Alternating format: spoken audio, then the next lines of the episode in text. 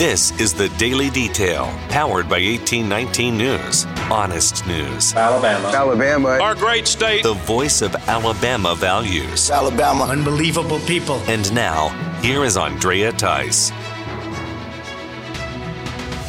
One of Alabama's congressmen is reacting to the raid on former President Donald Trump's Florida home this past Monday, as well as a bill that's being considered in the House that would allow the IRS to hire 87,000 more tax agents. Congressman Jerry Carl released a statement following the news of the Mar-a-Lago raid by 30 FBI agents. Carl called the move totally unprecedented and a dark day in American history. Carl believes it's no surprise that Americans no longer trust the FBI or the Department of Justice, since these same agencies knowingly lied to Americans about Russian collusion while also protecting Hillary Clinton and Hunter Biden from being held accountable for their actions. Carl also spoke on the same day to 1819's political editor Jeff Poor about the Inflation Reduction Act that passed the Senate and is now going to be voted on potentially this coming Friday. This bill would provide more IRS agents to track down the American taxpayer. Carl spoke on FM Talk 106.5 out of Mobile, saying it makes him a nervous wreck. It's made me nauseated it's actually passed. Someone's got to explain to me why we need 78,000 new IRS agents. Now, this will make the IRS larger than the Pentagon. So this is the new domestic Pentagon, as far as I'm concerned, dealing with the American citizens. And I'm not one to scream fire and try to get everybody to run out of a room, but we've been quietly watching as the IRS has just been loading up on ammunition. Now, why does an IRS agent need ammunition? But they've been stockpiling ammunition. Now they've got 87,000 new people. And I'm telling you, folks need to be worried. They need to be worried. Republicans, Democrats, Independents, everybody, because the IRS has the capability of coming in and flashing a badge and going through everything you've got. They do not have to go through the normal court procedures. I've got a businessman here in town that has shut his business down completely. He has been almost 6 years shut down, and they're holding about $3.5 million of his money.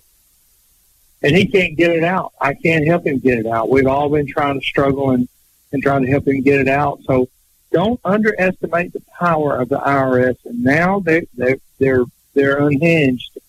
Now they're going to have 78,000 more IRS agents. They have $80 billion to come after you now. The Alabama Sheriff's Association has a new executive director. Jimmy Lambert has been serving in the Alabama Attorney General's office for the past 10 years. Lambert has also worked within the Department of Homeland Security before his time at the AG's office. Lambert will assume this new position at the ASA this coming October 1st. Lambert is replacing outgoing Bobby Timmons as executive director. Timmons and 1819 News both got national attention during the 2022 legislative session here in Alabama. That's because Timmons was against constitutional carry and during an interview confirmed that he was working with a gun control group known as Moms Demand Action. He also told 1819 reporter Craig Monger that he was in favor of changing the Second Amendment of the U.S. Constitution in order to limit Americans getting guns. National media outlets caught wind of that story and shared it on their platforms, including the National Rifle Association. Parole is denied to a man accused of killing 3 people in Guntersville back in 2018. The Alabama Board of Pardons and Paroles rejected the request from Jimmy O'Neill Spencer this past Tuesday. Spencer was granted parole in 2017 and then went on to get arrested and charged for the murders that happened in 2018. Governor Ivey even weighed in on this story, warning the board that it would be downright despicable if they proceeded with releasing this inmate. Alabama Attorney General Steve Marshall says he's relieved to hear of the decision against Spencer, but he also said it highlights the flaws in the system that would even make Spencer eligible to be considered for parole. Marshall says that under no circumstances should a man serving 2 life sentences and awaiting another murder trial be brought up for parole. A Birmingham lawyer is getting himself in trouble with the law after he was caught trying to smuggle heroin into the Jefferson County Jail. Harrison Jones of H.R. Jones Law was trying to get the drugs to one of his clients. Jones has since posted bail, but first he was charged with trafficking drugs and promoting prison contraband. Jones is a criminal defense lawyer with cases involving DUI, drug possession, and domestic violence. A cabinet-making company is expanding in Alabama. Wellborn Cabinets will build a $17 million facility at the Oxford West Industrial Park. This new facility will be on a 60-acre plot of land within the park and will create 400 jobs for that area. Wellborn Cabinets builds kitchen and bath cabinetry. In Macon County, a new type of animal shelter is about to kick off. The Big Dog Ranch Rescue will have 100 acres with cage-free, no-kill facilities for rescue dogs. The dog ranch will also include rehabilitation and adoption for dogs across the southern part of Alabama. CEO Lori Simmons spoke with WSFA News. I can turn this into a happy place for the dogs and the people that come to volunteer or help in any way, and just really, really excited to be part of this community. The Big Dog Ranch Rescue plans to be fully open and running by September of this year. For more in-depth stories affecting the state of Alabama, go to 1819news.com. In national news, reactions are coming in fast and furious from Republicans and Trump supporters who are appalled at the FBI raid of his Mar-a-Lago estate. Those who worked with the Trump administration share stories of how the leadership within the FBI has shown itself in the past to be very partisan and politically driven. Richard Grenell was the acting director of national intelligence. He spoke on Real America's Voice about what he encountered in that position. I have too much experience with trying to declassify or unredact information that I was told originally was, redacted by FBI agents. And when I sought out who those particular people were, and I went and I looked them in the eye and I said, why did you classify this? Why is it redacted? Why do you think this is a source or a method? They looked at me and said, actually, I don't believe that, even though my name is on it.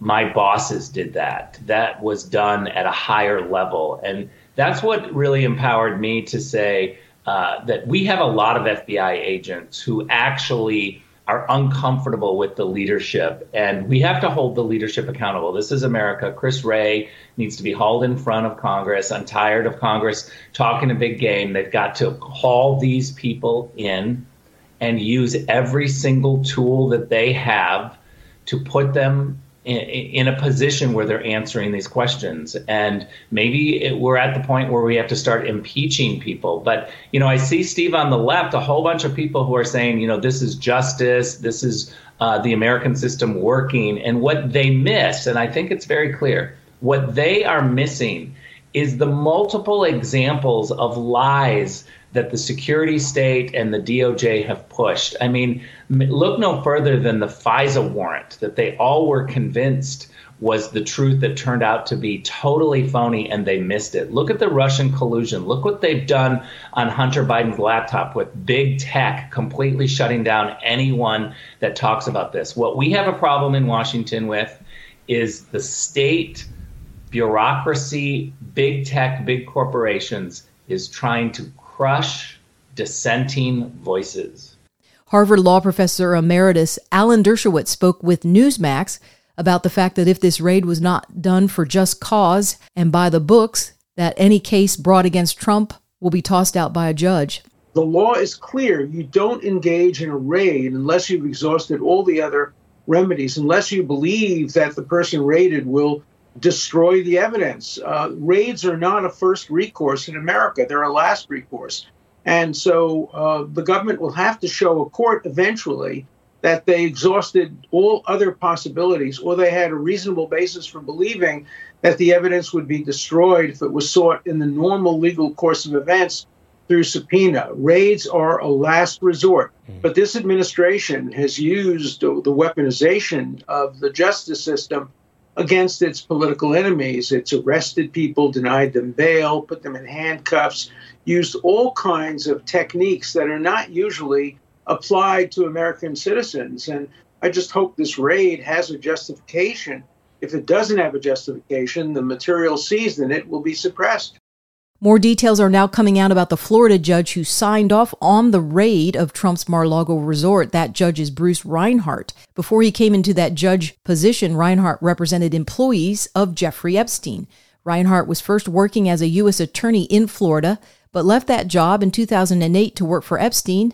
Reinhart represented Epstein's pilots and schedulers, and according to the New York Post, he represented a female that worked for Epstein that Epstein referred to as his Yugoslavian sex slave. Reinhart ran a private practice for 10 years while he did that, before he then became a judge in 2018. During his time in private practice, the Department of Justice named Reinhart in a civil lawsuit due to his job with Epstein. They claimed it violated a DOJ policy to not switch sides and potentially have insider information on a case that could be leveraged in favor of Epstein. All of this was first reported when it happened in the Miami Herald. And speaking of judges, the U.S. Court of Appeals in Washington, D.C. has now determined that the House Ways and Means Committee can have the tax returns of Donald Trump. The House committee sued for those documents in 2019 and have continued to pursue those docs even after Trump left the White House. The panel of judges in Washington, D.C. determined that this request did not violate the separation of executive and legislative branches. The Remain in Mexico policy for border crossers seeking asylum in the U.S. is now over. The policy was first put in place by the Trump administration to stop the amount of illegals coming across the U.S.-Mexico border. It requires those crossing into the U.S. to return to Mexico as the immigration judicial process gets underway for them to obtain asylum, assuming, of course, they have just cause for it. Now the Biden administration and the Department of Homeland Security announced they are ending the policy after a judge in Texas lifted his injunction. That injunction was lifted due to the fact that the U.S. Supreme Court ruled this past June that the policy could be ended. You're listening to The Daily Detail from 1819 News. Be sure and check out Phil Williams at Right Side Radio as he does a segment on being fit to fight. We are seeing something like we've not seen since the 70s when it comes to recruiting. They are not making mission. I guarantee you, if there's a recruiter out there and you want to, or you have somebody who knows someone in recruiting, I would love to hear someone call in and say, here's what we're dealing with. It is way down. Why is it way down? Well, General Keene first addressed the military recruiting pool. All right, there are issues in leadership. I believe this is, but he also pointed out that culturally speaking, not just, but so when you see things happening in a cultural sense, understand that's the pool from which we recruit for the military. And culturally speaking, what we're seeing right now, one is the eligibility pool is way down in part because of what he labeled as moral issues, meaning that largely crime. I would also suggest that drug use is a big part of it. Which is a crime, but in some places it's not. So if you live in a state where marijuana is legalized, guess what? In the military, you still can't piss hot and be able to stay in. So the reality is you're going to wind up seeing kids who can't join because they live in a place that has culturally gotten them adapted to the idea of not being capable, whether they are, have a criminal record, whether they are a drug user, but morally speaking, the pool is smaller. Secondly, he also pointed out medical. Too many kids these days do not have what it takes physically to be able to join the military. They can't pass the physical training tests. They can't, keep up. They can't tote the ruck. They can't lift that thing or drag that person or carry that buddy who may get wounded in combat. They can't put on the body armor and be able to sustain because their backs, their bones are not set up for it. It's unbelievable to me that we are at that point. And it's because we have become a nation that has so many comorbidities. At young ages, obesity, diabetes, high blood pressure, all of them are disqualifiers and all of them are more rampant than they've ever been. And the third thing he labels mental. He as academics, really. He alludes to something, but he doesn't want to just basically trounce the current leadership. But if you read between the lines, what he's basically saying is there are other issues, and they need to do a study on these. What is happening? Heritage.com, the Heritage Foundation, they label it the woke takeover of the U.S. military. You can find more of that podcast at rightsideradio.org.